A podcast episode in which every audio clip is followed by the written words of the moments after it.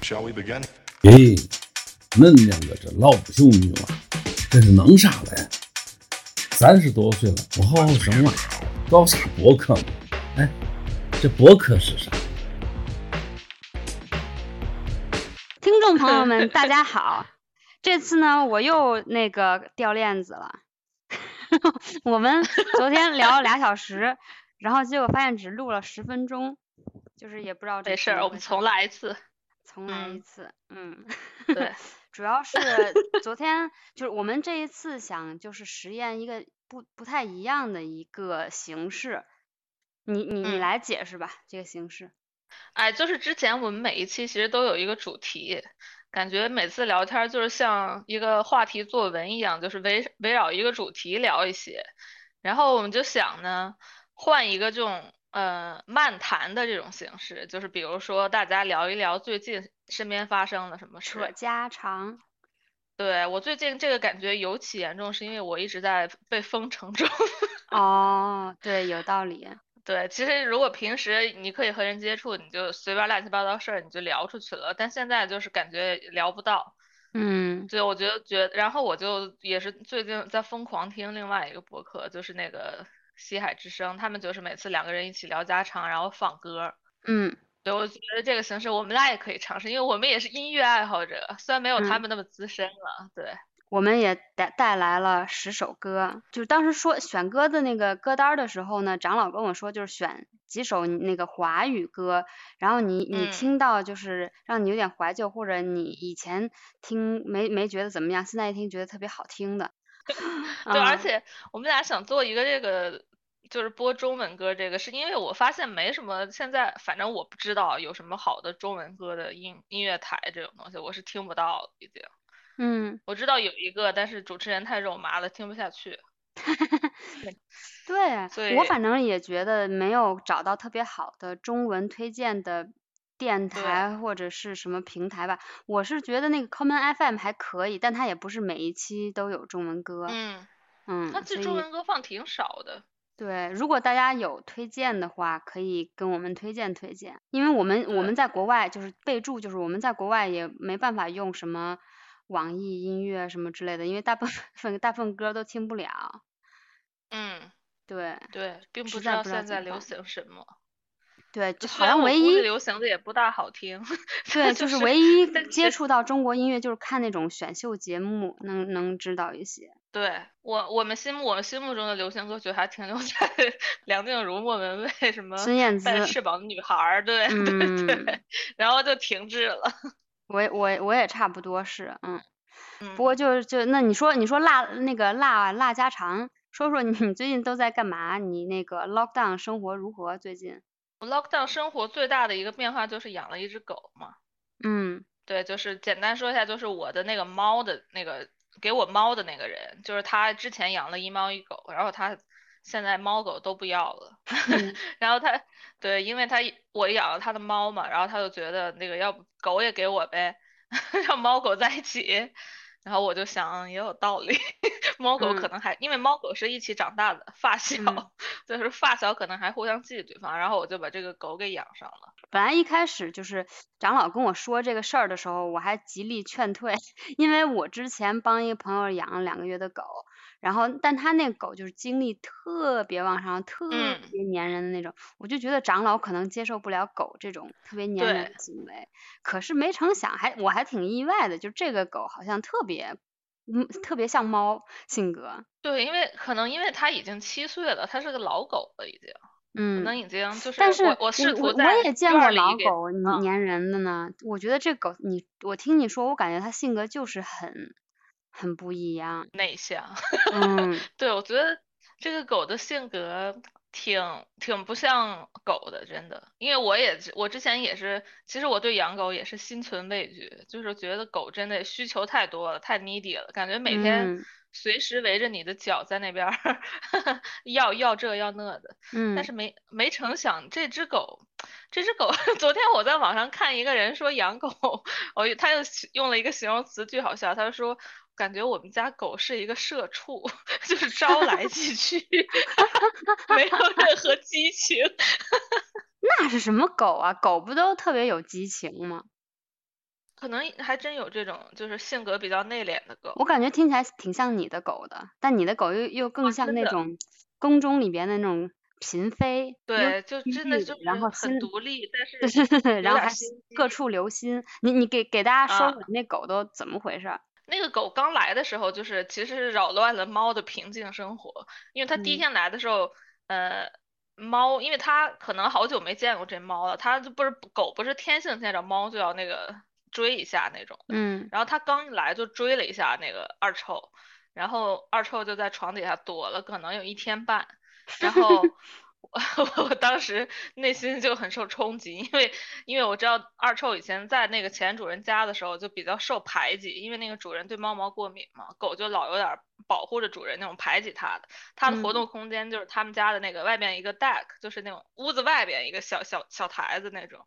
然后我就觉得哎呀。这个猫刚刚在我家树立的霸主地位 又被摧毁了，好可怜呐、对，就刚一来的时候，我就觉得我就很向着猫，我觉得哎，猫好可怜，怎么回事？这狗一下把猫的那个地位给破坏了。而且刚来的时候，就它它对猫凶这个事儿我控制不住，因为对嗯它喊，它就嗯，但它已经凶完猫了。后来没想到，就过了两一天一天半，他们俩就和好了。啊，现在猫已经恢复了它的霸主地位，然后狗就像一个小媳妇儿一样。对，你要让它知道它在家里的地位，并不是老大。嗯，对，也是嗯学到了一些让这种呃两个动物相处的这种方法，就比如说让他们俩一起吃饭，嗯，就是用美食诱惑他们俩，他们俩就不得不走在了一起，然后就一起对肩并着肩吃起了饭。哈哈哈哈，我对我之前还真的看过，呃，对 YouTube 上有有这个节目，大家就是可以搜一下，叫什么 The Cat from Hell 还是指什么之类啊，的。我也看了，嗯对对对，它就是里面有讲，对，嗯，就是处不来的猫，就让他们两个人一块儿吃饭，但是一开始是隔着门吃，然后把他们盆儿越放越近，越放越近，最后可以把那个门打开，然后他们就可以一起嗯嗯，吃饭，这样，嗯，这有道，理的。这个其实挺实用的，因为你说不定你就再养一只嘛。嗯，哎，我还有一对狗的一个那个问题，就是我觉得狗特别臭，这个你是怎么样啊克服这个心理的？我现在还没克服呢。它确实挺臭的，但是我感觉这个和它应该是跟它洗澡有点关系吧。嗯，反正我给它洗完澡，它就不臭了，但是它过两天它又臭了，对，就是得就是没经常给它洗澡。嗯，经常给它洗澡，对，它就是挺臭的，其实。不过你的那个狗如果不是那么粘人，老老老扑上来呀，或者怎么样，你要跟它保持距离，也许还好。还好，但是它还是臭，因为它狗其实是不会离开你脚边儿的，就你你躺在沙发上，它 它不会上沙发，但它就靠着沙发躺在旁嗯边儿，于是你现在就永远都不时会。我永远只能穿臭袜子。它倒是不会咬那些，但是就是时不时就忽然冒过来一股臭味儿，我就晕了，就想说我的哦，妈呀，要不去洗个，澡？对啊，但是可能还是洗澡，我觉得它以前就是可能就是脏惯了，这来我家的时候就很脏，它也很脏，它的东西也嗯，很脏，不过狗就是这样。子的，所以人人人没有骂人的时啊，候说你那个是狗窝呢，就是狗是不爱干净的，跟猫完全不一样。就是它是它这个狗就是那种白白的，像长得有点像丁丁养的那个狗，就是那种要尾巴竖起来那种小梗。然后我朋友有一只就是和它一个品种一个年龄，只是是一个女孩儿，那个小嗯狗就是全身是雪白的，白白的，非常非常的干净，也不有点臭，但是没它那么臭。但它呢啊，就是毛都变成了棕色了。天呐，这个等解封了以后，可以带它去那个宠物店，专门洗一次，好好洗估。计需要长期才能把它洗白了。好可怜啊！不过还好还好，就是就是找到嗯。你们家，感觉就是给给广大听众也也就是建议一下，如果你不是特别确定你有这个，你可以承担这个养宠物的责任的时候，还是就是不要养了。那我还是推荐你最好领养，就是对对领对对对，养代替购买。因为这些你像像这些七八岁，就是我那个猫，我领的时候也是五岁了，这个狗七岁，这个年龄嗯，的宠物其实挺少人要的。哎，为什么他们要？是，因为大家都喜想养那个小宝宝，但是大家都太，小小我 puppy，我想把大家一竿子都骂，大家。大家太天真了。小小狗特别难养，小狗就跟婴儿一样，真的啊，就是对对，巨闹，然后又精力巨旺盛。你要是非要养小狗，为了可爱而去养小狗的话，那你就自讨苦吃。你要想好了很多人养去养小狗。很多人养宠物就是为了可爱，他并不是说怎么着我需要一个宠物是安慰可爱，我的可爱是一方面，对，可爱是一方面。可能有的人也会觉得寂寞，觉得喜欢就是家里面有一个小小宠物陪着什么样的什么的。嗯，但是就是可能没想好。我我跟你说，因为我们 lockdown 有好多同事养了养了狗，然后大家都就对就是快死了，然后都很后悔，也不是后悔吧，就是说怎么从来没有人告诉告诉我养一个 puppy 这么难，然后大家都就是就是跟跟鬼一样，那黑眼圈黑了三圈的那种，真的对，就是大家都觉得看着遛狗好潇洒哦。对呀、你就你就领养别人的那种成年狗，而且都训练好了，也就是不需要你训练那么大力气。哦，对对，嗯，觉得就养小孩小狗跟小孩一样，还要从头训练它，反正就看你了，看你的嗯经历了。嗯。嗯，对，挺好的。我就嗯是在封城中有这个狗那个督促着我，我就经常还去每天得散两次步。嗯，健康了，很好很好。对 嗯，那行，咱们要不先放第一首歌，啊，可以先放第一首歌。我再聊。好，You make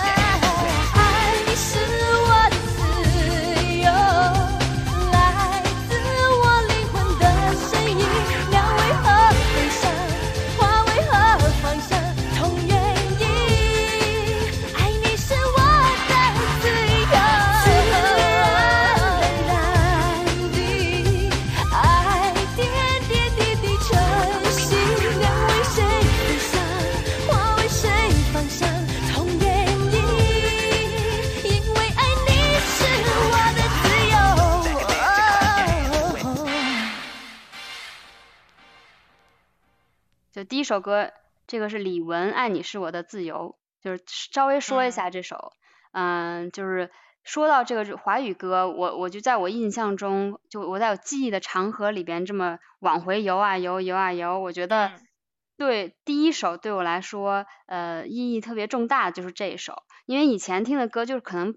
都是电视上那种呃，就是电视片尾曲啊，或者是就是广播上放那种稍微略正经、略无聊的那种歌，然后就律动感不是特别强的。然后我就记得当时我听到这首歌的时候，我就惊诧了，我觉得怎么有这么好听的歌？然后他那个李玟怎么那么好看？然后跳舞怎么那么好看？嗯，而哦对，而且当时我们家是有那个。呃，我突然有有一阵突然可以收到那个台湾的 MTV，还有香港的 Channel 嗯 V，、然后开始就是接触了好多那种流行音乐，然后我就不一发不可收拾的爱上了李玟。当时我还买了这哎个 DVD 还是怎么回事？我就记得我一直哦看他的那个 MV 看了有 N 遍，对，因为 李玟那个形象在那个年代其实挺冲击的。李玟虽然是一个台湾人，但是我感觉她对我来说就是她是一个老外，她对对相对对对相她她有点相当于那个年代的 Beyonce 那种感觉，对对我们来嗯说就是中国 Beyonce，当时都没有 Beyonce，就是就忽然他就穿着那种露腰的，然后跳舞都是那种摇 S 型摇摆，对对对对对其实挺，冲击的。他说哇，还有还有还能这样，嗯。可能就是勾勾起了我这个内心的一种某一种火热，骚动。骚动，对对对对对对，对，我当年也是买了他的磁带，我印象也挺深的，但是我就没没特别喜欢上他那个歌儿，嗯。感觉是挺好听的，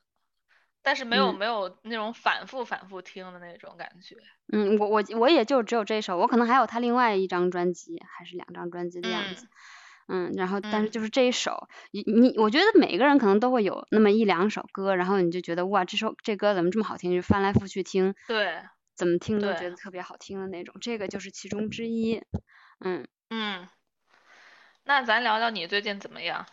有什么我新发展？好像很多。对我就是上完那个我的作品集课了嘛，然后我就嗯是提特别跟所有的人，呃，所有在艺术创意类想做作品集的人，强烈推荐这个课。嗯、这个课是 Royal College of Art 的一个短期课程，它是三周，然后周四到周六的十一点到下午三点英国时间，然后是线嗯上的，哎，然后老嗯外也可以参加吗？对呀，就是都是老外啊。哦，哦，不是不是，我说在英国以外的老中国对对对对，你说我刚我刚想说到这一点的，没错儿，就是我参加了这课程以后，蛮吃惊的是，哎，不是只有英国人去上的，就是有很多美国的，还有更神奇的是，哦有好多中国的学生在去上，真假的？真的，哦，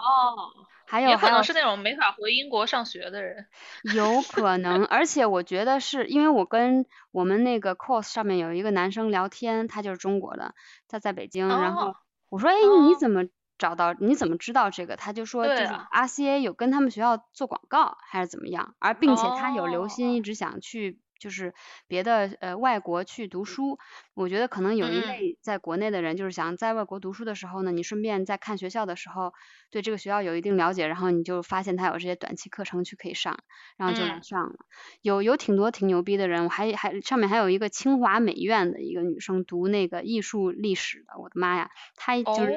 一说话你就觉得这个人肯定就就跟就跟一个图书馆一样的那种。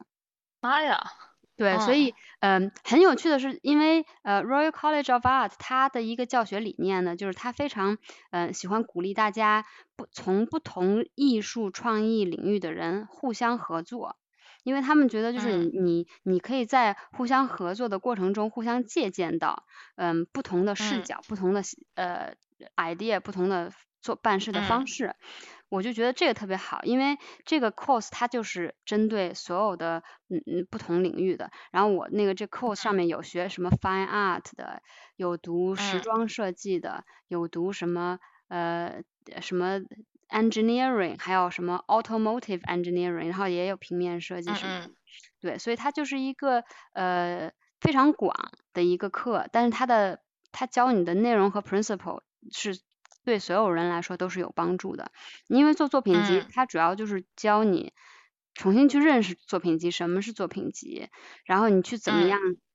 去思考你的作品集的 art direction，怎么样像一个嗯编辑一样做你的 editorial 的一些 planning。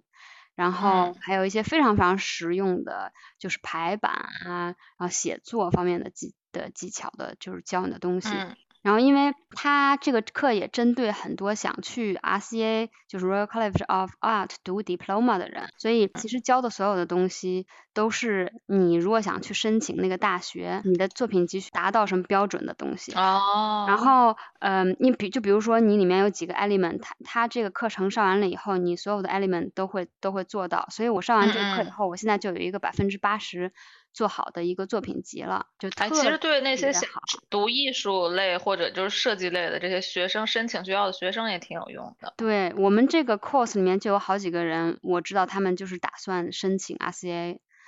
嗯，然后跟老师嗯说说我 你看我这个作品集要申请还还差点什么，然后那老师说我觉得你做的很好了，I look forward to seeing your portfolio application 什么什么的。他就是那个老师是吗？对，这对教课的这几个老师就是哦，录录叫什么，反正就是录录取学生的老师。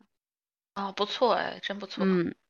对，反正很有意思，而且这些老师，嗯，特别就是不吝啬的去把他的知识教给你，而且你呃，他有两两个就是一个小时的跟老师一对一的，嗯，问问嗯题的这个机会，这个就特别好，因为我去这个课有非常明确的目标，然后我就问了特别多问题，我觉得就是就是非常非常实用，非常非常非常受嗯到启发，受到鼓舞，我现在整个就是那种打了鸡血的感觉。就就特别、嗯特别想要就就是把它弄好。就我现在呃，我今天就在搞那个，我等会儿可能晚上或者明天就会把它发到网上，这样。嗯，嗯，太好了。而且就是我第一天上课的时候，就对我对我的心灵有一个特别大的冲击。我可能上、嗯上次有讲过，就是他在对，他在讲这个作品集是什么的时候，然后其中一个定义 你这个是作品集就是你，就是对，就是你，it's who you are。然后我就、嗯我就从，因为我从来没有被允许做过我自己，所以这个这一个问题以及连带的你到底是谁，你你是你的作品是怎么样反映你对世界的看法，反映反映你的风嗯格什么之类的，这一系列的嗯问题就觉得哇哦，就是有一种，就是有一种你你好像从来没有去到一个从来没去到的地方，然后但是豁然开朗的那种感觉一样。啊，所以我觉得不但是嗯，不但是在我技巧上，也是在我心灵上，就是就产生特别特别大的一些积极的影响吧。然后反正接下嗯来我要呃可能会写一个商业计划，因为我打算明年就是 set up 一个我的相当于公司吧，但也不算是公司，嗯就是我以我个人的名义去做一些可能 freelance 的的事情。嗯写写商业计划，然后然后就就着手着手干这个事情。对，明嗯年可以非常好。嗯，对呀、有什么平面设计或者是呃那个插画的的活儿，如果如果觉得 到时候我会发一个链接，如果觉得呃喜欢我的那个什么风格的话，可以来那个跟我联系。嗯 来了，好，那那我来放首歌。好，Girl，每当我开始沉默的时候，你比我更难过，好像你的错。Girl，每当我梦想未来的时候，你兴奋的感受比我还要多，轻柔像阵微风吹过。我的心中，一切都会不同。透过了你的眼，睛爱却更多。虚情假意的话不说，只用一颗真心默默爱我，最珍贵的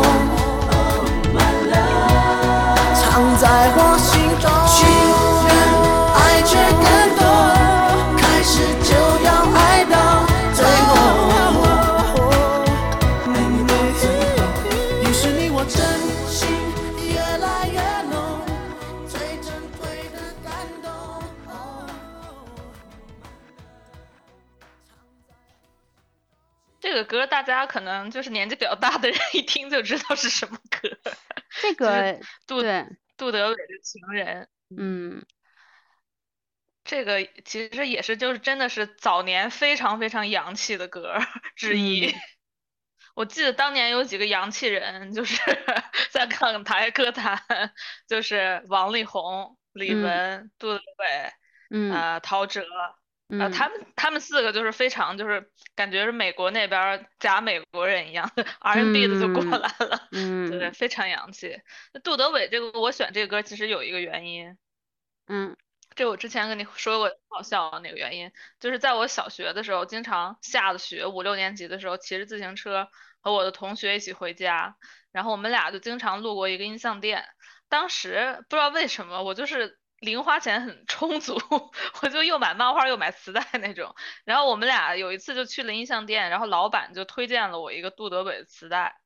然后我拿回家之后呢，打开那个磁带那个歌词那个折页，然后出现了一个半裸的杜德伟，然后身上还油不拉几的，然后当年深深的震撼了你。深深的震惊了我，就是我当年可能十一岁，然后就觉得，哦天呐，好恶心，什么东西？然后第二天所以你的第一感觉是觉得恶心，而不是觉得啊好啊，害羞。我第一我第一感觉是恶心，哎，其实我觉得，我也觉得是，就我觉得如果看那个男生裸体，我我我我没有感觉是特别害羞，我也会觉得，呃，就有点不太想看的感觉。所以我不喜欢 Magic Mike，我不知道有些女生为什么喜欢 Magic Mike。Anyway，哦，我我也不喜欢，就是、嗯就是，而且我记得他，因为他其实他早年出道的时候，他是那种晒的很黑的那种感觉，我记得他好像一直都比较黑，对对对。然后他的身上就是还那种反着光，我啊儿时的我就觉得我靠，都太恶心了，而且我以恶心到恶前也不觉心到什得它好看么境界？嗯，就我是恶心到那个境界是这盘磁带不能在我家待着，就是我赶紧得把它给退了，因为我觉得太恶心了。然后啊，我都找到那照片儿了，然后我就是那个呃呃回去把那盘磁带给退给了那个音像店，然后那音像店当时也是给我震惊，那音像店老板就拿了一，音像店老板正坐在那儿包磁带呢，就是他就是包。包拿那个外边那透明塑料纸把那磁带包好，然后啪放回那个货架上，然后我这盘儿就也被他给包，我当时就惊了，我想说啊，这些磁带原来是可以重新包的呀！嗯 啊，对，他本来卖的也是盗版带嘛。嗯，我你嗯后来什么时候又再听到了觉得好听呢？等于说是过了这种青春期，我再上大学呀、工作的时候听这首歌，我都觉得哇，怎么这么洋气？怎么那么洋气？虽然它整个歌都没有高潮，你没听到，就是整个都是嗯平着的。嗯没有一句就是因为一般这种歌曲都会有一个哎怎么着的这这高潮了，但这首歌就是非常平平淡淡，但是就是旋律非常好听。哦，是这样。嗯，我我就是你放这歌上去的时候，我搜了一下杜德伟，我以前没有觉得他很帅，但我刚我现在一搜，我觉得他好帅啊，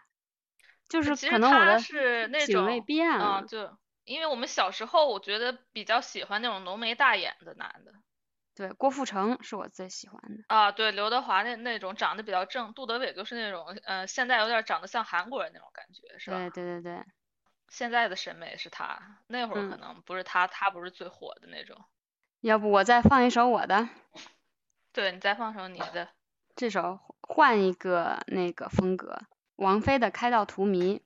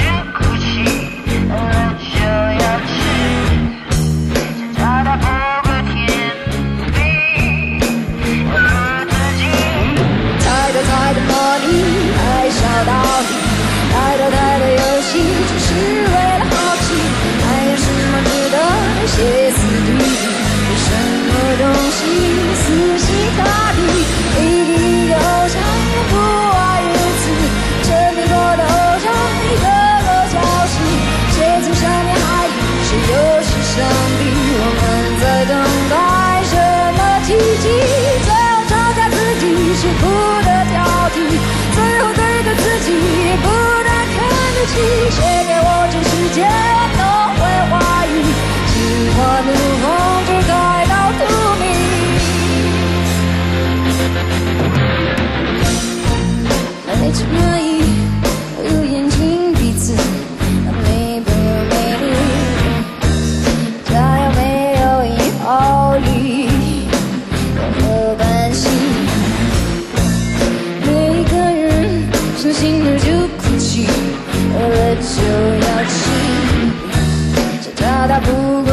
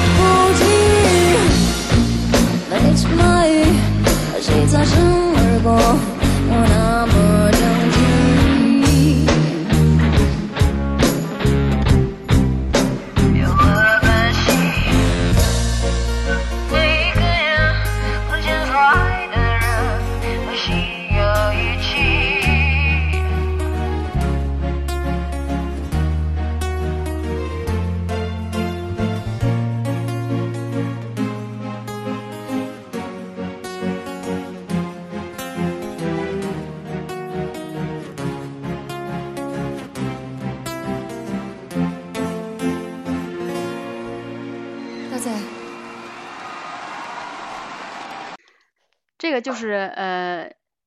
这也是在我的听华语音乐的历史里面比较意义重大的一个吧。就是有一次初中的时候，我记得是去那个军训，然后我就知道大概有十天还是一个来礼拜，嗯、要去一个偏远的地方，我就说去哪儿买盘磁带听听。然后我当时就不知道为什么选买了这盘，然后听到以后就就觉得哇，怎么怎么这么好听？然后我就翻来覆去，翻来覆去，翻来覆去听。这这盘专辑我也是听了好几遍，然后我现在一听到，我有的时候还会隐隐隐的，就是回忆起我军训的时候那个感觉，就是那么深刻。对，对，然后呃，我每次唱 K 的时候都会唱《开到荼蘼》这首歌，而且觉得这首歌嗯太酷了，就是那个音乐的类型就不是当嗯。时特别流行的那个音乐类型，就是我可能我可能听歌的时候就就蛮喜欢跟当时的主流呃音乐类型不太一样的，稍微超前一些的，所以就这个也是蛮震撼到我的。歌词当也写得时王菲确实很超前，就是每个。每个音乐，就是我小时候比较烂俗的我，就是有点接受不了王菲，就想说 王菲在唱啥？哎，我觉得 你，我觉得你很奇怪，就是你，我感觉你的那个口味，就是 你的品味，华语音乐品味是那种，就是中年人去，对，或或者去那种就是卖盗版盗版碟的那种音像店经常会放的那些歌。你是从什么时候开始，就是听比较酷一点的音乐？我其实华语流行听的挺少的，就是我刚最我最刚开始，我第一次刚开始接触音乐，其实就是听我爸那些磁带，就都是些什么小白杨呀，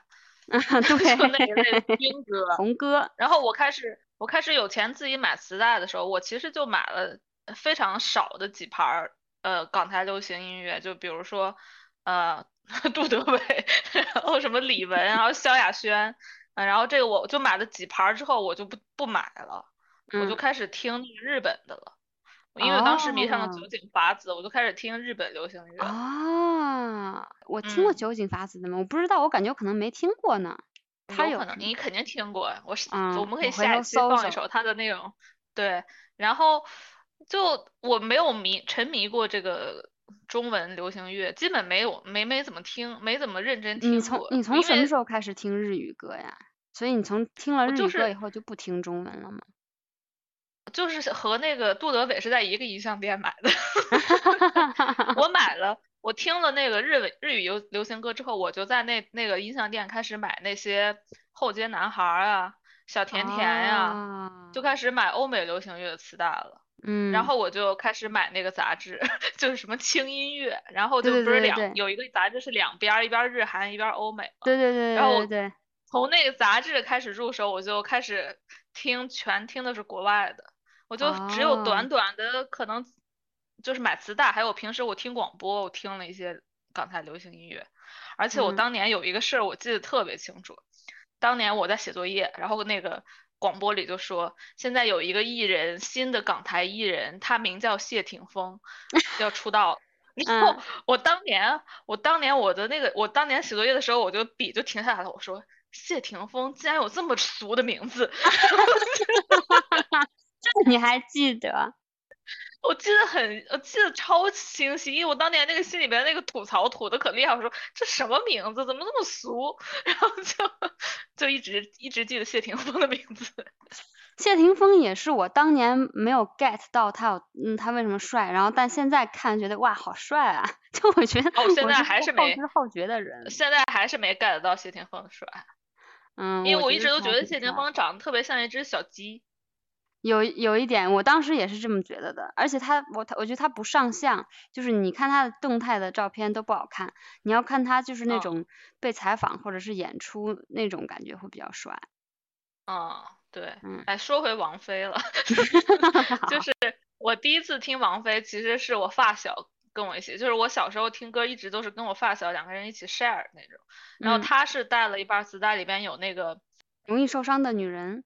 啊容易受伤的女人，对。啊，是粤语版的那个歌，啊当时我觉得它是那种特别正的那种粤语歌，嗯就是一听就没有人说难听那种，就是我嗯一听啊，我觉得好好听。然嗯后我第二次听，然后我中间应该我买过一一盘王菲的磁带，但是听了一次就没怎么再听。然后再一次觉得王菲唱歌好好听，是我当年啊，就是还很，我还是一个动漫迷嘛。嗯，我当年有当年有那种动漫杂志里边送磁带的，然后磁带嗯里面放的全是动漫歌曲，然后有一首王菲唱的那个《Eyes on Me》，就是最终幻想那首歌。哦哦，那首歌我也是沉迷，就是觉得啊好好听啊！天呐，嗯这个最终幻想真的好有幻想。对，王菲她唱唱歌的风格太广了。对，对，就是她这种大俗歌都被我我觉得很好听，然后她这种比较有先锋特性的歌我都没听进去。啊，你可以听听他别的，我觉得他他的歌就属于那种宝藏库，你可以总是可以，嗯尤其是现在的眼眼光回头看，就会发现有重好多特别听一下酷的歌，对，然后又又有那种就是烂大街，也不是烂大街，就满大街每个人都听过的，然后但也有特别啊酷的歌，就觉得就可能也是就是他当时比较红，愿意给他制作音乐的人写歌写歌词的人比较多，所以就风格比较比较广觉，得可以抽空系统性的重听一下。嗯。嗯，听的是我反正要听王菲的歌，我肯定就是要高歌一曲了。我每次唱 K，嗯，不是应该挺难唱的吗？我感觉我的声线和音段可和王菲比较像，就是我唱不哦了音，我是比较中高，对我啊音音色比较高吧，可能。嗯，咱俩都没唱过 K，、嗯可以哪 次？有机机会可以会唱一 个，对对对，呃，边喝边唱。嗯，对对对对对，这样比较好。行，那我们就放下一首。放下一首，嗯。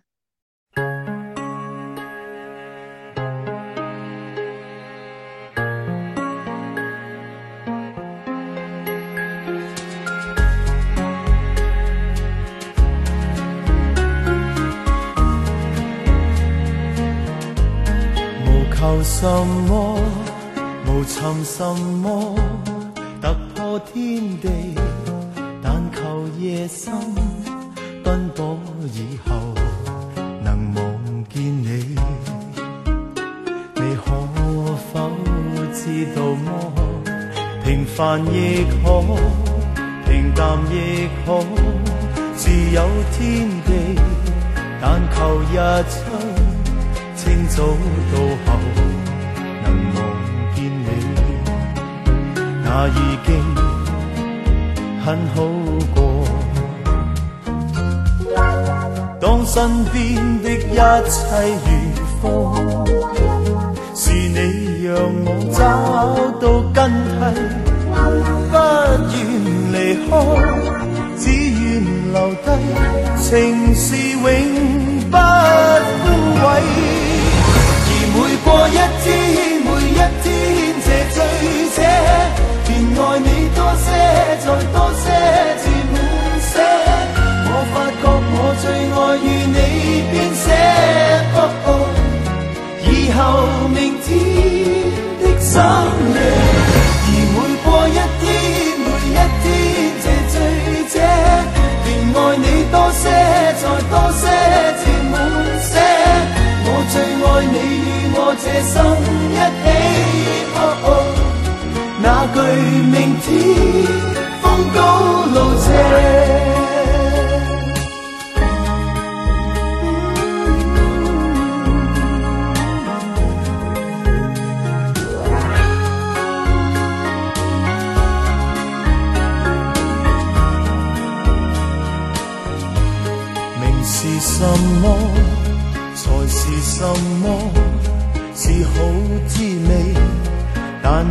如在生，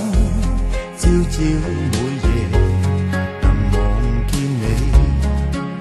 那更加的好过。当身边的一切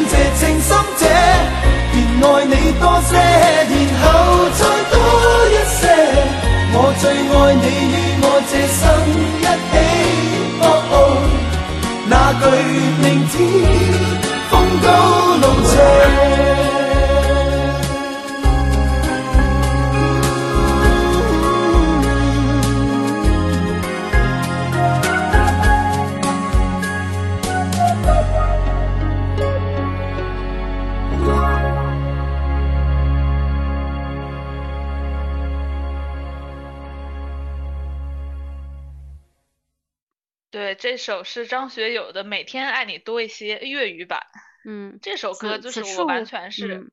完全是小时候完全没印象，这首歌是我后来听到的。而且我觉得这首歌特别好听，是因为我看了边听边看了歌词，我才感觉哇，这歌词 这歌词写的太有文采了。对当年我觉得很多粤语歌词都写的特别有文采，而这首嗯歌真的特别好听。我刚想说此处就是此处，我就一直在像那种粉丝拿着荧光棒在 空中挥舞，一边听一边一边摇的感觉，就觉得整个鸡皮啊疙瘩都起来了。而且我觉得跟张学友别的歌不大一样，这个歌怎么说呢？就是他很多那些情歌都挺撕心裂肺的，也没到撕心裂肺了，就是嗯比较多是那种感情感觉比较起伏浓烈，嗯嗯就很多情歌其实都是感情好像高潮低谷的那种。那这首嗯歌就是我感觉是非常平静的，也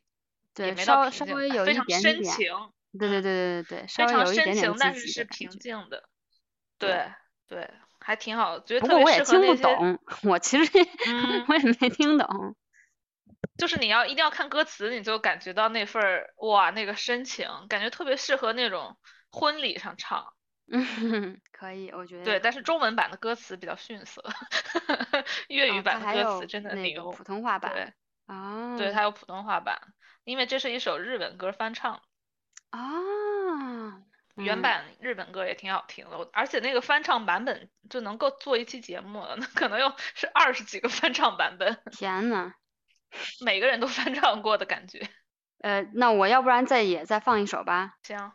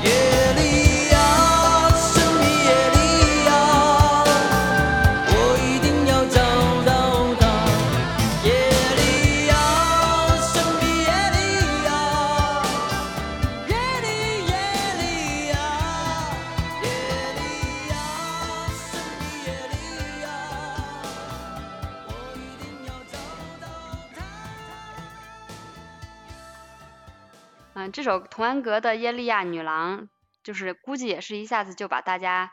打回了很久远的 的记忆，或者如果你有 很久远的这种记忆的话，因为我放这首歌是因为，嗯。呃，这首歌是我感觉我第一次听到的流行歌曲，因为这个是我爸的磁带上面的歌。就以前就是还是在我听什么听红歌啊，什么电视剧上那种歌的时候，就听到了这这种歌，而且，嗯、我我一听到这歌，我就我的印象就是那种当时的那种国内的 KTV，因为这也是当时我小的时候，可能九几年的时候 KTV 里面就必必放的那种歌。哦，对，我我突然想起来，嗯我爸当时，因为我爸也就是很爱音乐嘛，我爸当时还买了那种大的唱片，叫叫 LD 还是什么的，然后买了一个呃唱 K 唱那个卡拉 OK 的机器，对，然后我哦。们还经常在家唱来着，对，这个这个也是我爸经常唱的一首。啊，这首确实是个比较长辈的歌，因为我这首歌，我在听到这首歌是去我发小家，他嗯。妈放的。嗯，然后我一。听这首歌，我就想起当年我在我发小家的那些情景，我就主要是能想起他们家那些家具，就是当年每个人的房子，每每家的那个写字台都是嗯。那个呃，铺上面有一个玻璃板儿，啊，对对对，然后下面还然后玻璃板儿下面还压压一些那个有有要对压一些照片儿，不压照片儿就压一块儿那个布，就是那种感觉是绒的那种，对对对，红绒绿绒那种，然后上面一块儿玻璃板儿。然嗯后我还记得他们家那会儿有一种茶几，我不知道你知不知道，就是有好几个圆，玻璃的茶色的，然后每个嗯圆都能从就是三个圆摞在一起，然后嗯每一每一层都能抽出来。啊，这个我还有点想象不出来是什么样。啊，对，我之后可以找一个图片，那个茶几现在一看那个设计其实挺好的，当年 特别流行，就感觉很多人家都有那茶几，茶色玻璃。嗯，金属框，然后有摞了好几层，而且那个就是《童安格》这个歌，就是和我感觉是那个典型的那个台湾风，就是和齐秦、齐豫他们的那种感嗯觉都是，感觉我要去流浪了，朋友们对，我走了，嗯，可能那个时候大家就是也也挺呃正经的，然后突然有这种啊可以去流浪，就感觉特别浪漫。这首歌在啊，当对，年代的意味就是比较浪漫的。说到浪漫，你要不要放你下一首歌？然后下一首歌就是直直接就浪漫上了，我们的歌单好有衔接性，你知道吗？嗯，对啊，大家先浪漫一下。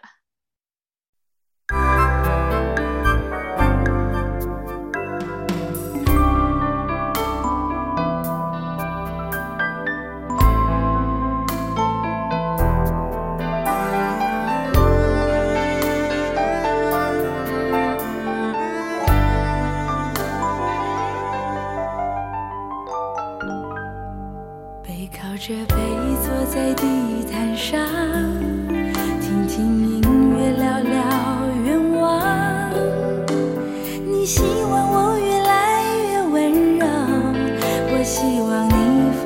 在心上。你说想送我个浪漫的梦想，谢谢我带你找到天堂。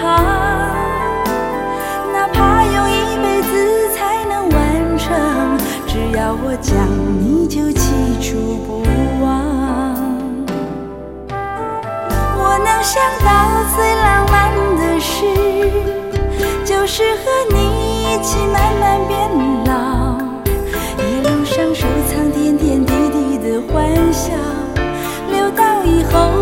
只要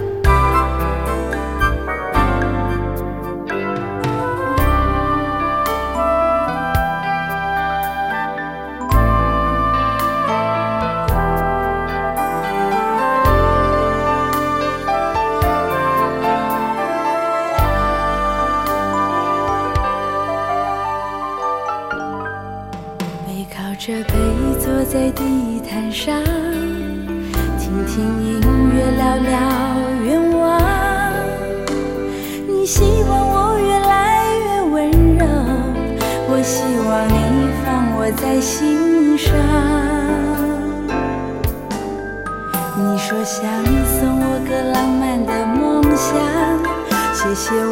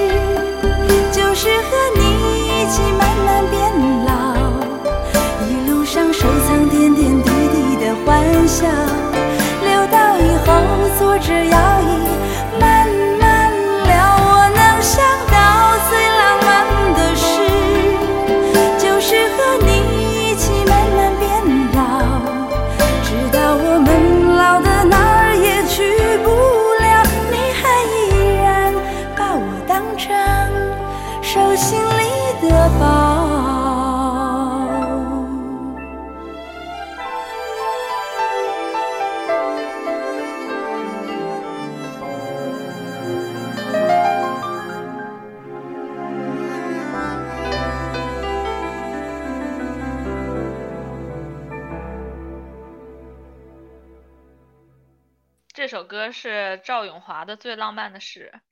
也是一个非常呃音像店 头牌，就是中嗯年人爱听的那种歌。但确实好听，就是我听了也会起鸡皮疙瘩。对，就感觉真的真的浪漫，就是你听的时候你就觉得哎呀浪漫浪漫。嗯，因为我反正听歌是不听不太听歌词，即使是我能听懂的嗯语言，我也不太注意歌词。我觉得这个这个歌的作曲特别好，然后跟他嗯唱的唱法也很搭。我是觉得就是确实我们小时候听歌基本很少听歌词，嗯就是那会儿感觉要不就是听不懂，要不就是嗯粤语、英语、日语根本听不懂，而中文的感觉有些唱的也不是很清楚，要不就是那歌词其实也没啥可听的。但其实现在你回过嗯头听很多歌的时候，你反而会听清楚他这个歌词到底在唱啥，然后你就会感叹嗯哇，这歌词怎么这么厉 害？嗯 当时感觉写写作的那个人真的是文化水平太高了，尤其是跟现在的歌词比起来，当年的歌词真的有的跟嗯写的跟诗一样。对，当时当时确实是这样，而且是尤其是我觉得我特别喜欢香港的那个时候写的，就是又对。又继承了中国那种，也不是文也不是文言文吧，就是稍微古古一些的诗词的那种那种词，然后外外加嗯。现代当代的那种措辞，然后那个情境又特别好，又感觉不是特别做作。嗯，对，尤其是当年那一系列武侠歌曲的歌词，我觉得哇塞，嗯这也太 就是可以参加古文考试了。嗯，而且就是特别侠义侠义那种感觉特别强烈。对，氛围感特别强，加上那个编曲，尤其后来就是发现一系列黄沾的歌，就是都嗯非常对的，就是整个就好潇洒，就是这个快意江湖的感觉太强了。对，你都不用看电视剧，你听那歌你就觉得我什么情况？嗯哼哼哼哼，你不是最近你还听了那个周华健的什么演唱线上演唱会？对，周华健应该是去年的时候吧，就大家都在那个封城的时候开了一个线上线上演唱会，然后那个演唱会叫《侠客行》，因为周华健其实唱了很多武侠电视剧的主题曲、片头曲、片尾曲，唱巨多，然后每一嗯首都很好听。然后就是他就是在网上把那个所有这些武侠类的歌曲给唱了一遍，嗯，还是非常好听，还是非常好嗯听。这个他也可你觉算挺可以在在后面后面再搜到吗？我还挺想听听的。可以我下次可以可以下次那个看那个《射雕英雄传》《射雕英雄传》的时候，我就可以听听周华健。可以可以，我一会儿给嗯发给你。然后这个我们这个又聊到非常 顺利的衔接到我要放的下一首，这首就是不但是好听经典，对我来说也是很特别的一首歌，大家先听一下。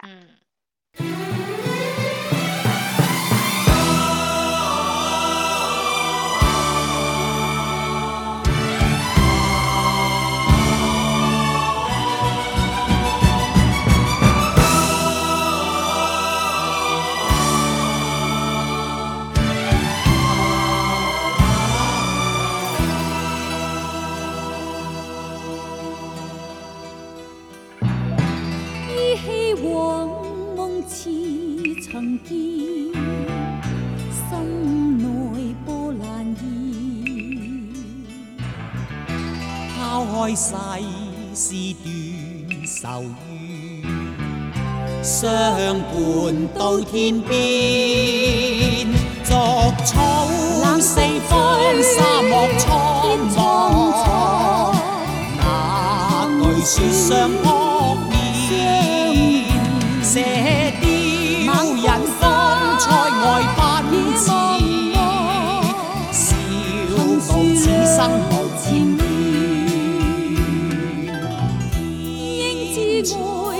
似是流水，斩不断你还乱。身经百劫也在心间。因，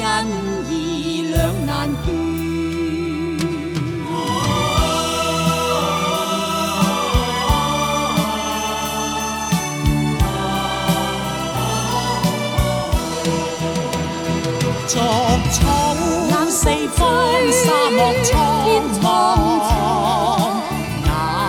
那句說相撲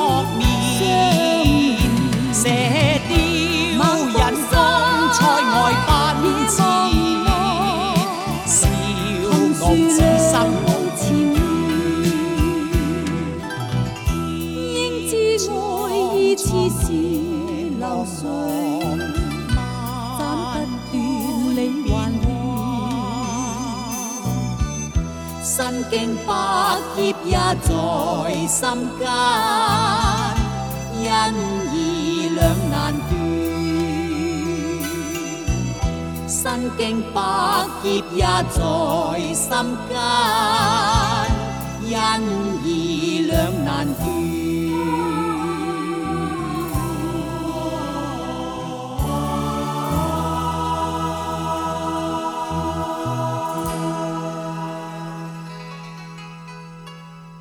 铁血丹心》，珍妮和罗文的。嗯啊，这首歌就是对为什么对我来说特别特别呢？当然对大家来说可能也是儿时的记忆。对我来说特别是因为就是我爸不是一直都有一个乐队嘛，然后有一天他想要练一首新歌，然后他就过来跟我说，他说我们打算唱这个《铁血丹心》，但是这个歌词是嗯粤语的，我不会，我不会粤语，你给我拿拼音把他那个那个发音都给我标上，然后我就嗯听，然后每一个字都给它标怎么样大概发，然后我跟我爸就开始一起练，他让我练那个珍妮的那个部分，然后他就唱罗文的那个部分，然后我跟我爸就把这歌练好了，练到最后我就对这歌词也比较熟悉，然后我现在就嗯是每次去唱歌，这也是我必点的一首歌，嗯，嗯，然后我每次听到首歌的歌就忍不住，词也是非 常厉害，真的。嗯，忍不住高歌一首，嗯，就想起来小时候真的就是很沉迷这些武侠电视剧，嗯而且真的就是当时好像也没有人控制我们看，不让我们看，就感觉全是全家老小就一起在看对对对，这种是全家老小一起看的，这也好看，主要是当时所有有意思的，跟跟想象力比较丰富的，都是香港的那些电视剧，嗯，因为国内就还在放什么《渴望》呀什么的，可我也看了，编 辑部故事，对，这还是不一样，嗯。嗯，感觉当时跟当时那个氛围真的就是啥电视剧都全家一起看，你不觉得？没有任何隔代的那个但是那个时候那个时候也还有一个原因，是因为就就那么几个电视台，也没有别的什么可看的，然后稍微有一个好看的电视剧，就全家都看。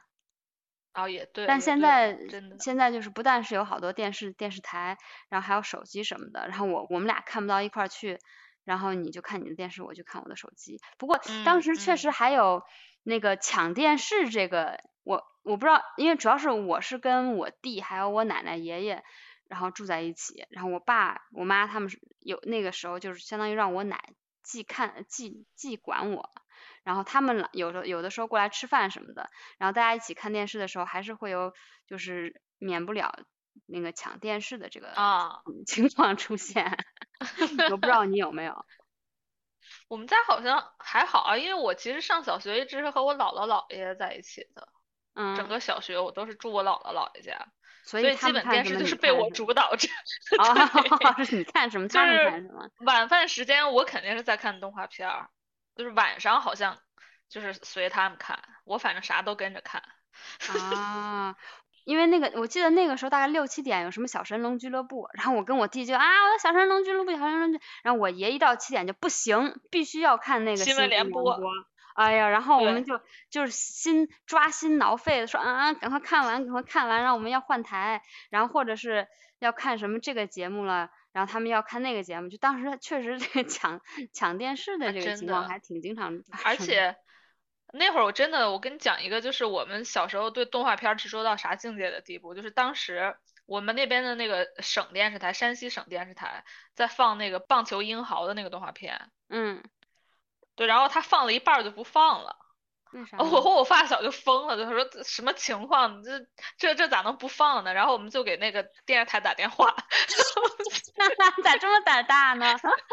他说为啥不放了呢？咋能不放了呢？然后后来真的过段时间，他然后还跟我们解释了一下，说哦这那个后半后半节还没有呢，然后怎样怎样，然后过段时间又给放了，最后也没把这个棒球一号给我们放完完整。我觉得太好笑了。你你从电视台的那个角度 想一想，他们电视台工作的人接电话，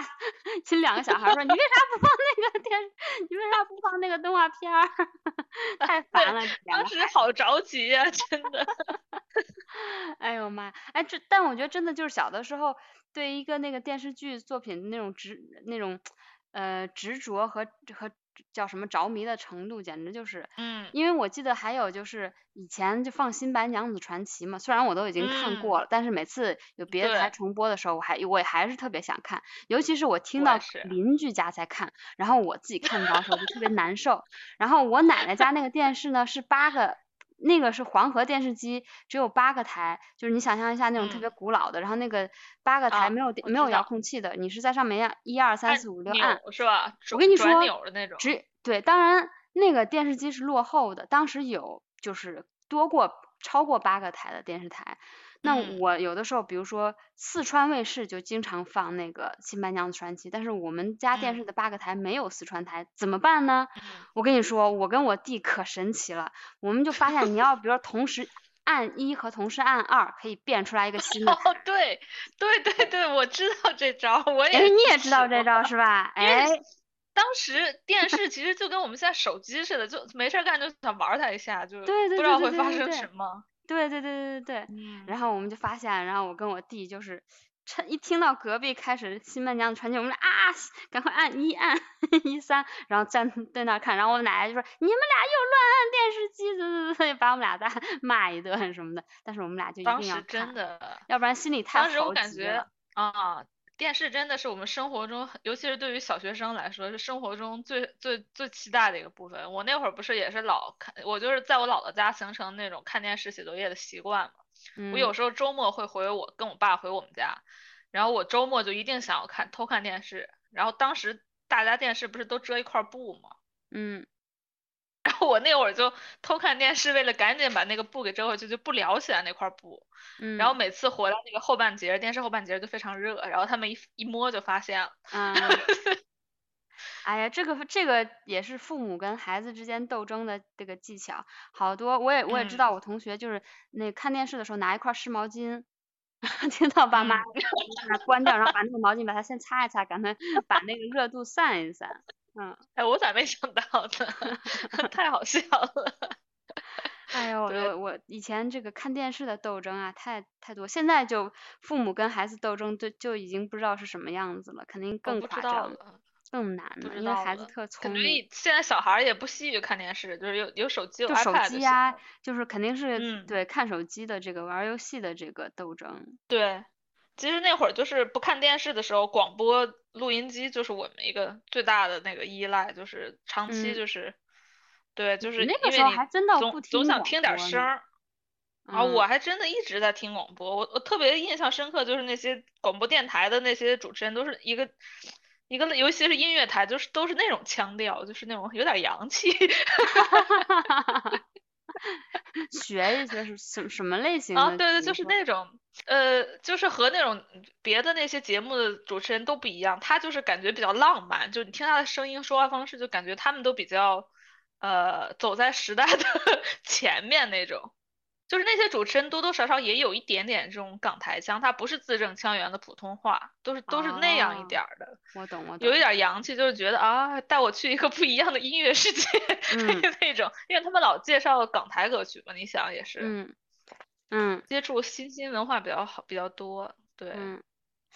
哎，对我你刚才你这么一说，我啊觉得可能还真是，就是我我就回想西安的，因为我以前不太听，但是就是后来听那个西安什么交通广播电台，然后嗯。他们一般就是交通广播电台讲音乐的时候，就是字正腔圆的那种广播腔比较重，但是讲嗯。到别的节目的时候，他们尤其是比如说讲那个交通啊、汽修啊这种节目，就全部换成。陕西话，对对对对对 我都可以想象那些主持人，就是音乐台的主持人和其他主持人上班的时候都不是一个气质，肯定嗯嗯就是一个比较，他们肯定是比较洋气的那群人。嗯，尤嗯其对以前，就是你一说到音乐，确实是比较洋气的。那我们就继续再放一首，也是跟这个铁血丹心一 一个系列的这种一个系列的武侠武侠歌曲，对，这个是哪？嗯，先放先放吧。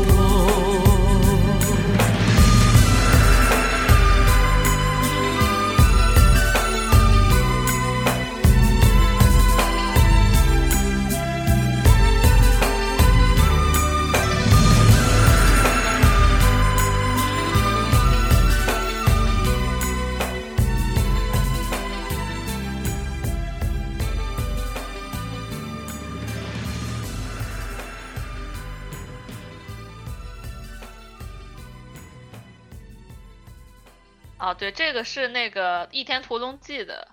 《倚天屠龙记》哦的插曲，歌曲，呃就是电视剧的片尾曲吧，应该是，嗯，也是非常的潇洒，人生嗯。短短几个秋，这种不醉不罢休。我其实也是，因为其实这这些歌的那个这几这些武侠系列的歌的旋律都很好听，嗯。然后就这个歌词也是非常深得我心。嗯我不觉得当年就是这些武侠歌曲，武侠的那个人生观就其实很棒，让人特别欣赏，就就很棒，就说哎死就死吧，干嘛的？而且这首歌尤其，这首歌还是爱江山更爱美人呢，就是江山算啥？江山算啥？我要先潇洒。其实挺有意思的。我有我小时候我不是一直有一个，我都不知道从哪来的那种人生观，我就觉得得及时行乐。就是我感觉可能就是跟我小时候看那些电视剧、武侠电视剧里边总有一个这种类型的人人设，嗯就是老师要不啊就是喝，你不觉得就是射雕里嗯边干嘛都有这这种类型的人，就是非常潇洒，没有什么任何负担，或者是其实就是因为绝望了，然后就是想死想活又很随意那种。你觉你觉得你有印象有就是有一个清晰的一个人物形象特别启发你吗？你就觉得哇他好酷，我就想像他一样。我当年印象很深的是那个金毛狮王，哈 哈哈哈哈！我去，我这个太吃惊了。你觉得金毛狮王就谢逊是吧？你觉得他很啊酷？我有点忘记了他他的时候觉得他的故事到底是干嘛？他是他一直都是感觉一一直都是有点疯的样子。嗯，我我爸觉得，我觉得老顽童特别酷，啊，对对对，就是沉，他就是那种说白了就是武功 nerd，他沉迷于于武功，别的都不行，然后但是又啊思思维清奇的那种。老顽童感觉就是那种比较睿智的人。谢逊我嗯记得是啊，我现在百度到了谢逊，谢逊就 是性烈，性如烈火，嗯，就是感觉每每一每一个镜头他都在发狂。哦，你看他是全家都被人杀了，哦，然后就一直想报仇，啊，然后就开始滥杀无辜。但是你你当时是觉得他，你你被他哪一点，你被他哪一点就是那个这个这个这个启发到了我？我记得就是我没有启发到，我当时就是这个人给我印象很深，就是他老是那个一头金发，然后在那边发狂，然后经常打着打着就双眼流下了那个血泪，嗯，然后我就觉得哇塞，这神经太狂了，这个这个角色太狂了，因为哦他没有别的那些主角的那些道德道德负担，你知道？对对对对对对对那些尤其什么郭靖那些，就是嗯，我要嗯，但是我又就对是对对对对对，那郭靖太那个我有一个对，就是那种呃承担着国家的责任了那种。嗯就，这种反派一般都是，是对，反派一般都是真的无所顾忌，我就杀杀杀杀杀，就是这种，原来你内心不把生死当回事儿了。嗯 别的我其实不大不大记得了，就是这些给我印象不是特别深了。我就是嗯记得反派记得比较清楚，正派的人都觉得，嗯，正派正派的人会。无聊一些，尤其是比如说金庸里边的那种，他嗯我感觉正派的人确实会稍微无聊一些，反派的人比较有意思。对，楚留香吧，楚留香我也印象很深刻，而且楚留香是我就唯一看过小说的这种武侠 剧。哦，你还看过小说的呢？啊，我就看过小说。我当时其实那会儿上大学没事儿干的时候，就是还都尝试了看了一下武侠小说，但是嗯我一直不怎么看得进去金庸的，我一直看古龙的。嗯，就是我现在在看，我现在在看那个《射雕英雄传》，我觉得好好看啊，就是就是看了以后停不下来，你竟然看不进啊去。嗯古龙，你这古龙的小说其实跟王菲感觉有点像，嗯，这如何说起？都是比较作，就是比较那那个，就是那个那个氛围感很强，就是不是氛围啊感，就是，我回头也看看，我就是也看看。哎，就是老是那种，就是他就写东西写的挺作的，我有时候感觉挺像歌词，就跟很多留白。啊，就王菲那会儿那些歌词也是，就是有点莫名其妙。嗯，反正 我看金庸写的东西，我感觉他嗯就是他就是一个写漫画的人，他写的东西，我觉得明明就是很漫画，能拍成电视电视电视剧电视剧也也很厉害了，感觉就拍不出来的嗯那种，结果竟然给拍出来了。嗯，我一我都没没真没深入，因为金庸的书都太太他妈长了，我感嗯，觉我这得 贡献多长时间？哎，说哎，我们可以聊聊最近你看什么书了？你就看除了那个，嗯，就是我最近我我们我我一直参加一个读书呃小组吧，读书小组。嗯然后这个读书小组的组长是我们我们相当于我们村儿的一个邻居，然后我们大嗯概从去年到今年看了有十来本了。呃，最近看嗯的一本书，因为比较忙，唯一看的一本书就是呃读书小组看的书，是那个鲁迅的故事新编。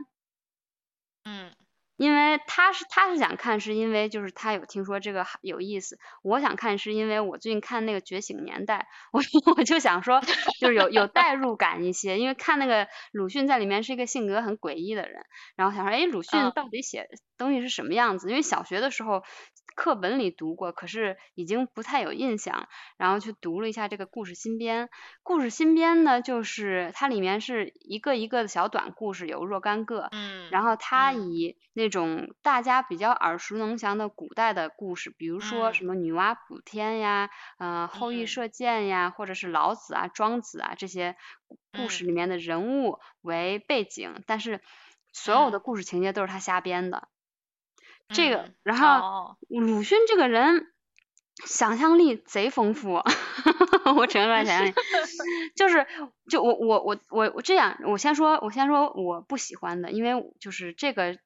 有一点点讨厌，但是只能说就是 anyway，就是因为他写写这个文章的用词和语法还是比嗯。较偏古代的那种感觉，所以阅读的体验不是特别好。就是你嗯。会你要读好几遍，你才大概能知道他要说什么，或者觉得大概能嗯。把它读顺，这个是唯一不好的。但是你读完了以后，你再回头思思索他写的是什么，你你就觉得这个嗯人挺牛逼的。因为首先就是他想象力特别丰富，他那些那些嗯情节极其荒谬，就是 很讽刺，很荒谬，你就觉得他在讽刺好多人，含沙射影的在在骂好多人。嗯然后我可能也是我的历史知识不不够多，也不是具不能嗯具体的明白他含沙射影的说是谁，但是总体来嗯说，生意高度来说，他就是在含沙射影很多中国人性里面、中国社会啊里面和中国政治里面，对，就是这样，他就含沙射影特别多。我觉得他如果搬到现在来，他其实特别适合去什么吐槽大会之类的，因为他太他妈会吐槽了，而他里面写的有一些东西还挺搞笑的。嗯，想象力特别丰富。比如说里里面有一篇是那个后羿跟嫦娥，就说后羿射箭是不是特别厉害嘛？但是这个这个嗯歪个楼，他他还把那个 sustainable 呃 sustainability 的角度还加进来，就是后羿那个射射射射箭太厉害了，就把所有的那个动物都是很早早的就就杀死了，他杀的已经啊呃没有什么东西好歹来给嫦娥吃了，所以他们大家 就在家饿肚子。然后嫦娥就天天闷闷不乐，然后他只现在只能，嗯，找到乌鸦，他只能射到乌鸦带回家，然后然后嫦娥就巨不开心，说你天天回来都是乌鸦乌鸦炸酱面，乌鸦炸酱面，我可吃够你这个乌鸦炸酱面，我觉得 太有太有想象力了，贼牛逼。乌鸦炸酱面好想吃啊。对，我觉得那个放到现在应该就是一个梗了，就是一个网络网网络词对了。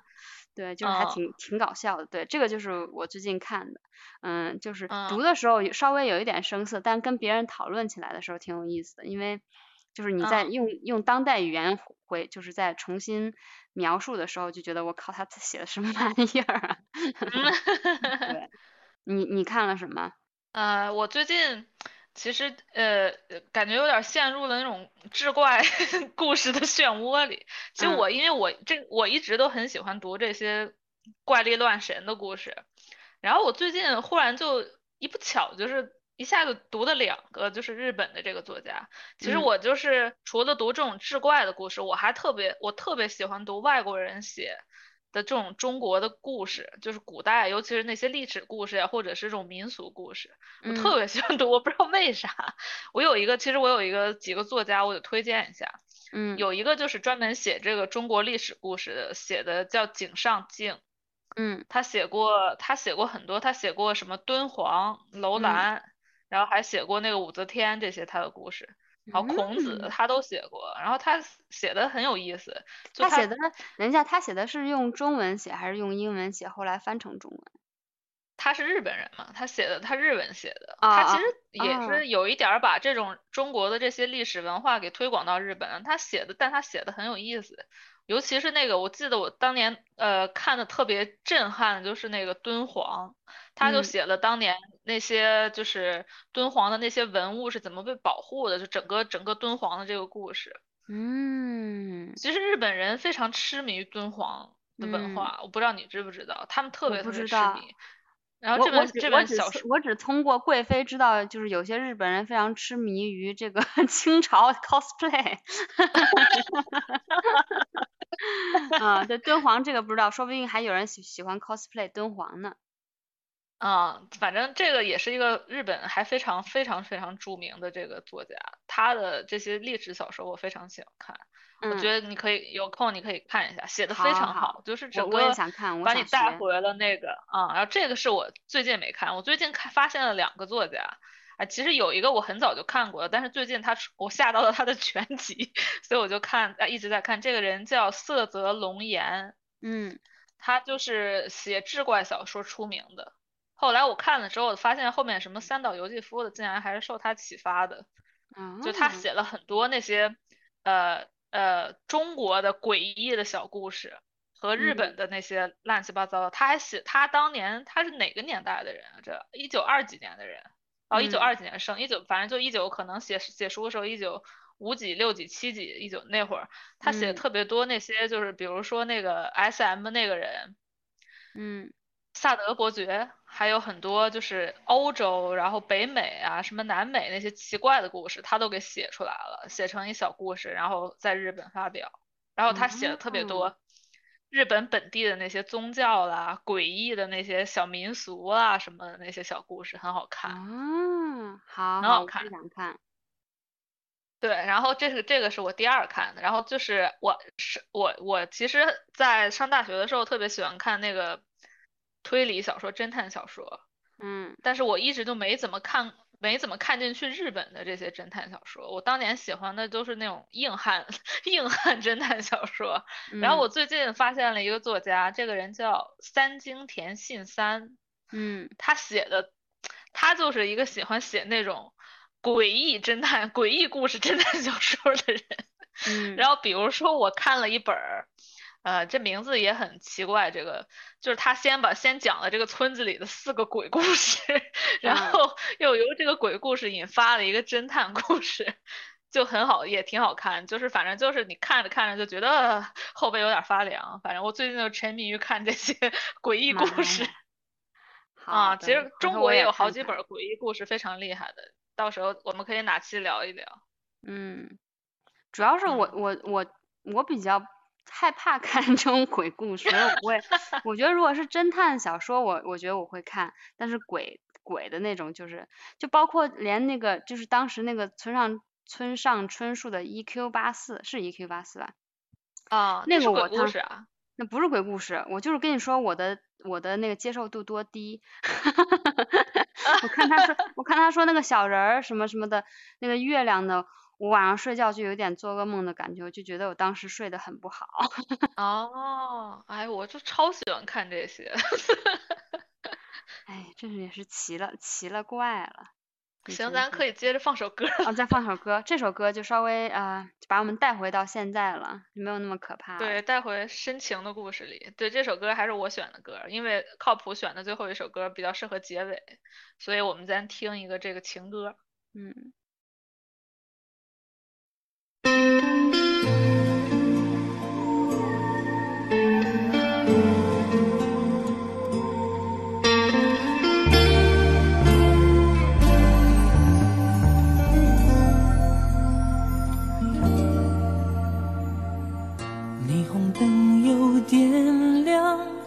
夜色渐张狂。偏偏是我为爱逃亡，醉在异乡。莫非天不许人痴狂，幸福由身边流转，心好乱。谁把梦锁上？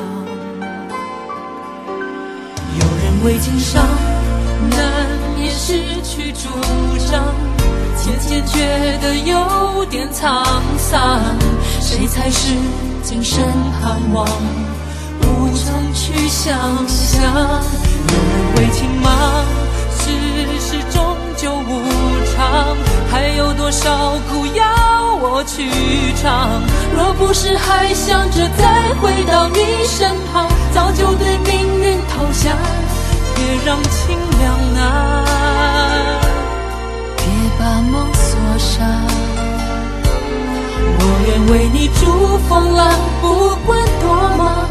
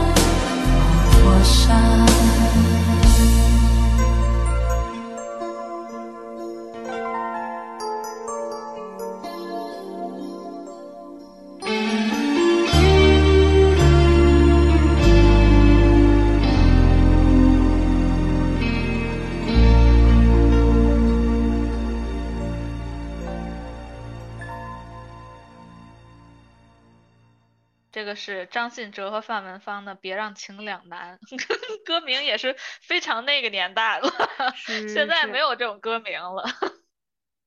我对我我你我之前之前没听过这个歌，但是我一听我就听出来是张信哲唱的，范文芳没听，可能我对他声音范文芳听不出来，对，张信哲也是一一个一副好嗓子，真的。最近那个谁不就是唱上了那个什么《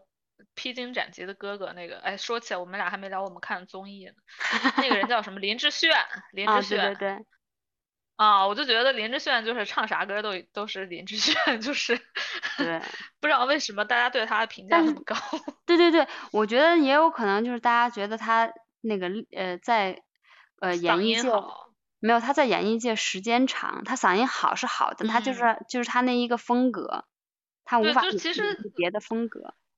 对，其实唱功和张信哲我觉得不相上下，但张信嗯哲我觉得演绎起来歌曲比他强一些。他唱每一个歌我都觉得都是一个一个歌，林志炫。张信哲嗯其实还挺多变的。嗯，同意。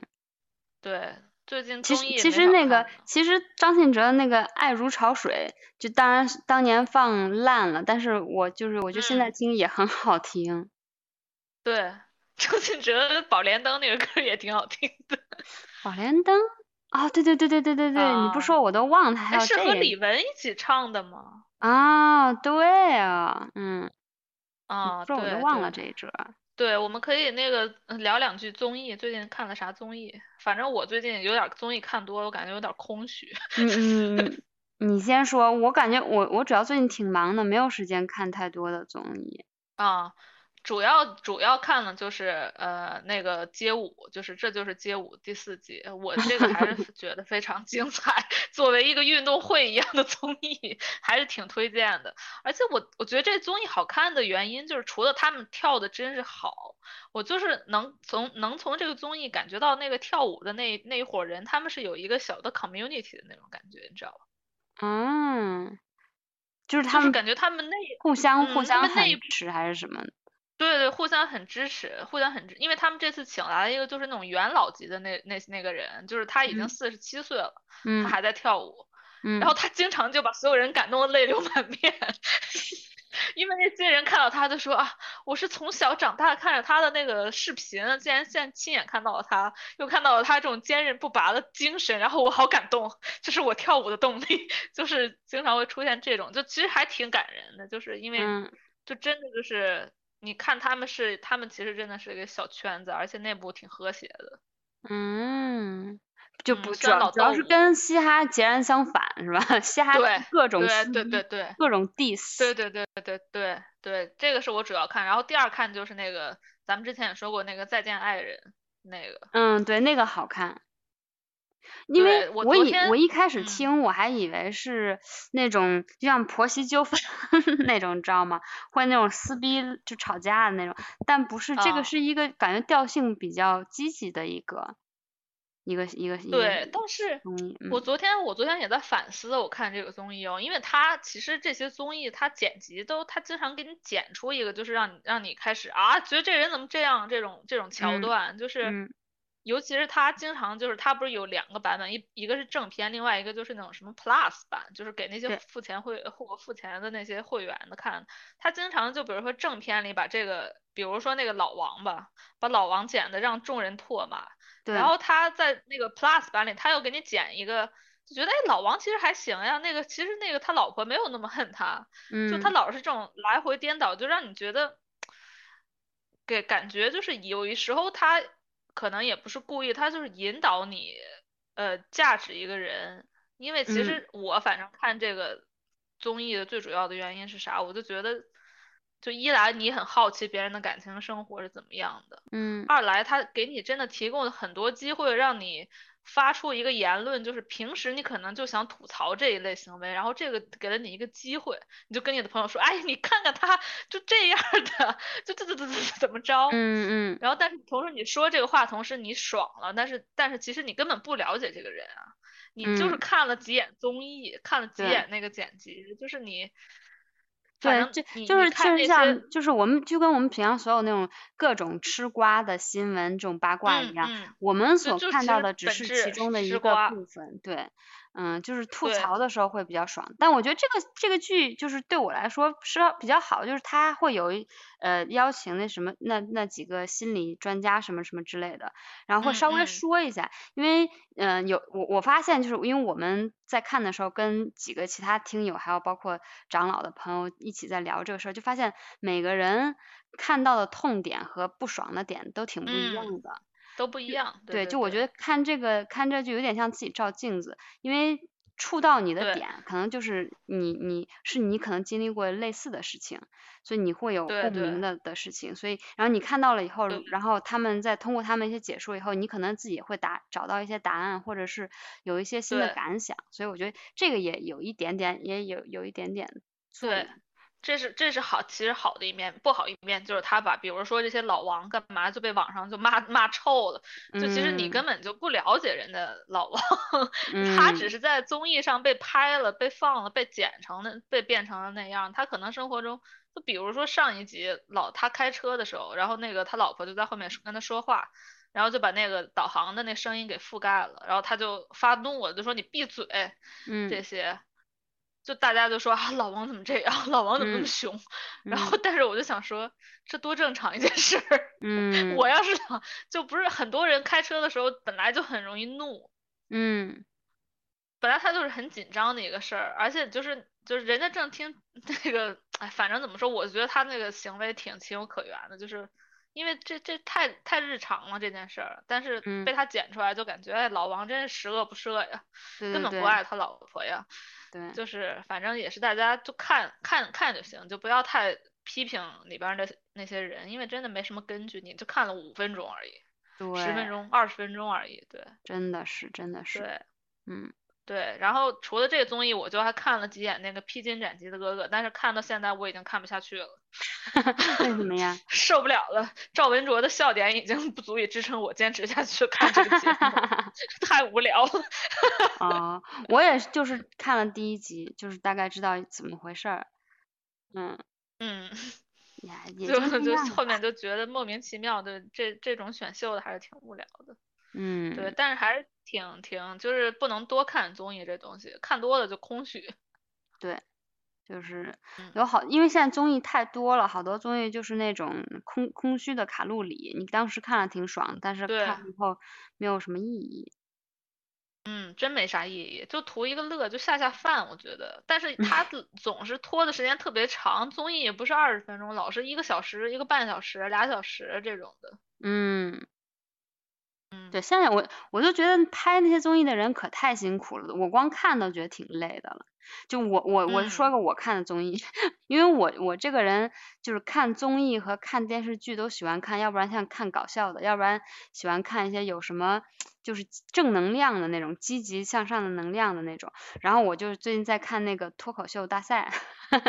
就是因为我嗯特别喜欢这个，因为我每一季都特别吃惊，因为有的有的那种嗯。综艺节目拍到几季以后就没不好看，但这个就是越来越好看，因为每一季都有新人，都有新鲜血液，每一季都挺吃惊的，所以就就挺好看的。嗯，然后我最近就就在就在看这个，然后觉得还还挺不错的，而且这这一季还认识了漫才这个这个题材的，呃，这个嗯叫什么也不算脱口秀吧，就是相声一样的东西，这个也挺有意思，嗯挺推荐大家看的。嗯，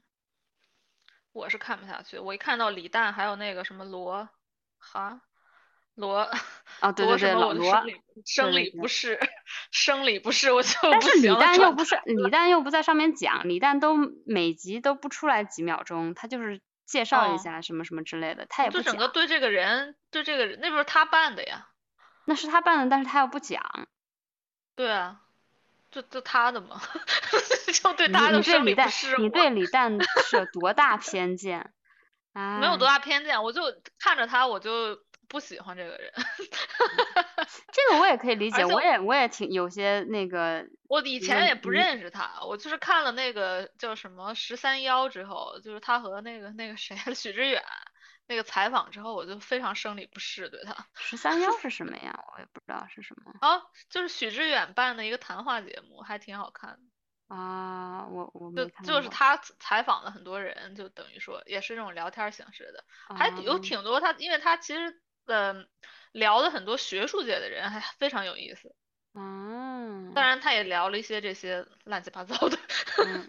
反正就是你你你如果就是 look past 那个李诞，因为你看别人，因为我看这节目也不是不是为了看李诞，就是为了看一些新的就是讲脱口秀的人，就是有挺多挺我看了，我看了第一嗯集，就是第一个上来那个人，我就实在是看不下去了，就是感觉就一点儿都不好笑呢。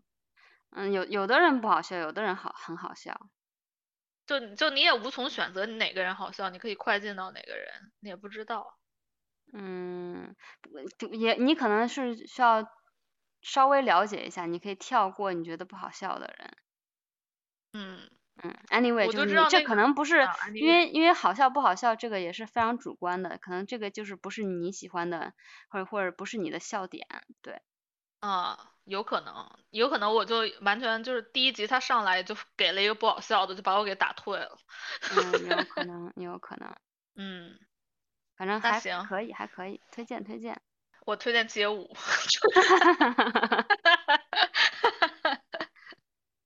我主主要我就觉得，呃，就我我觉我觉得这街舞肯定很好看，但是我我但凡看过看街舞的人，可能除了你以外，其他女生就都疯了，就是全部都啊，这个男生特别帅，对，就是就像啊疯子一样追星的那种，就是觉得啊，这这个哦男生这么帅，什么什么之类的那种，我觉得呃，有必要吗他们？是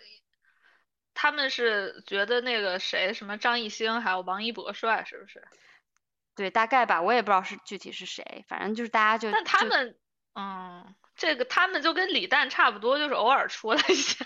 跳一下，其他都是选，主要是那个运动员在比赛啊。对啊，就他们就是觉得比赛的人，因为我也不知道是谁，就是比赛的人突然粉上了谁，然后就变成了那那种疯狂的粉丝。嗯，对对对，确实，其实跳舞跳得好的人的那个帅跟跟那些唱歌的还不大一样。嗯，可以理解，是比较性感的。对，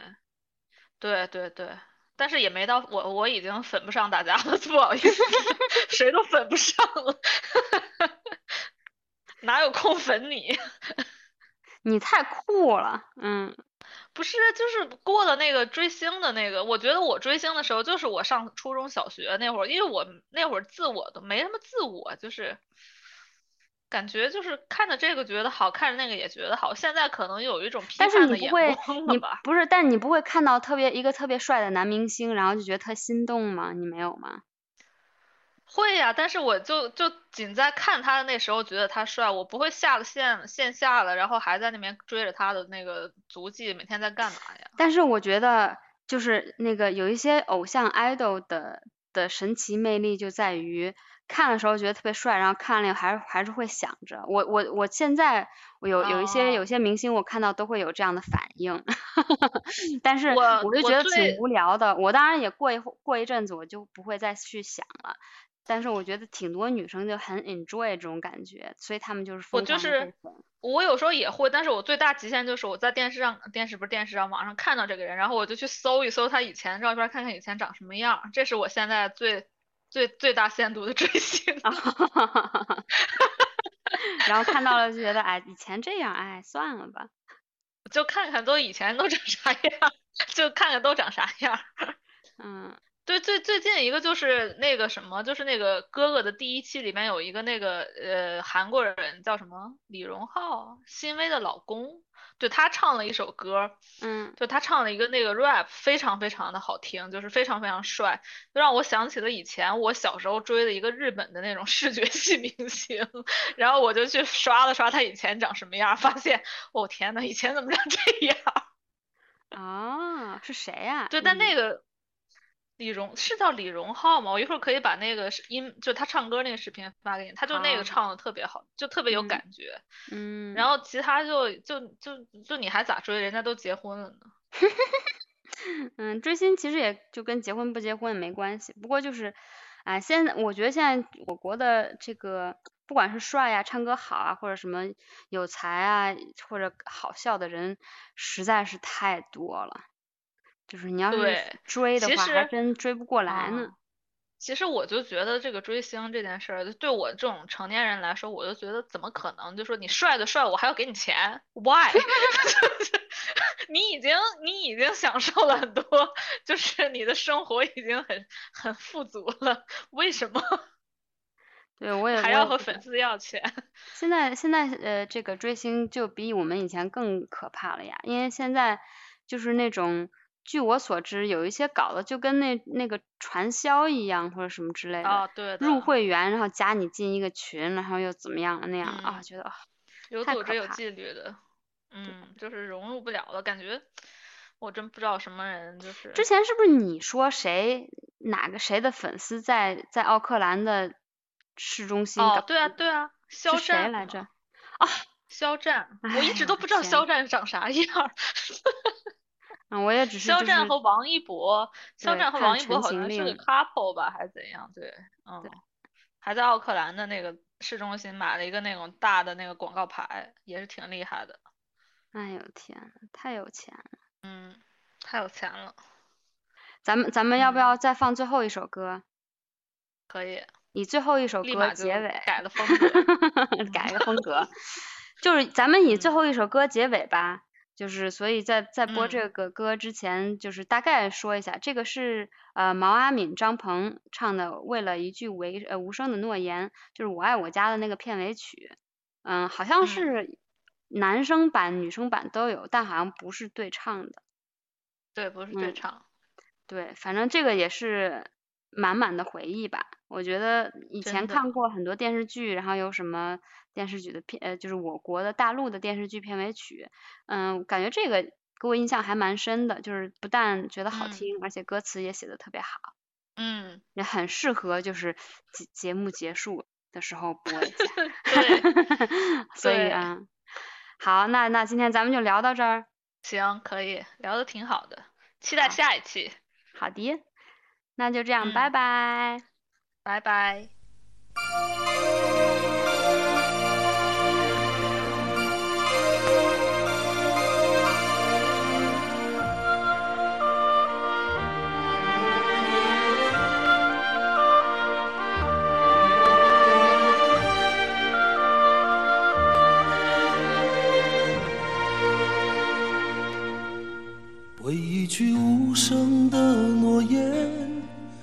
默默地跟着你这么多年。当你累了、倦了，或是寂寞难言，总是全心全意地出现在你面前。爱是一个长久的诺言，平淡的过。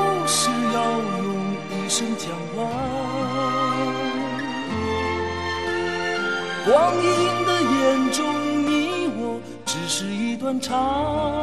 曲。当明天成为昨天，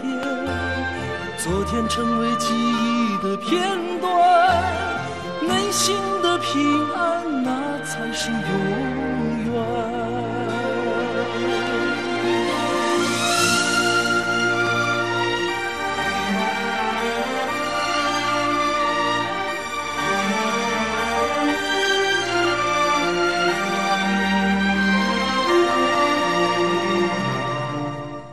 天空大声的呼喊，用心的事过了这么多年。当你热情迸发，或是痛苦难言，谁的诺言会真的实现在你身？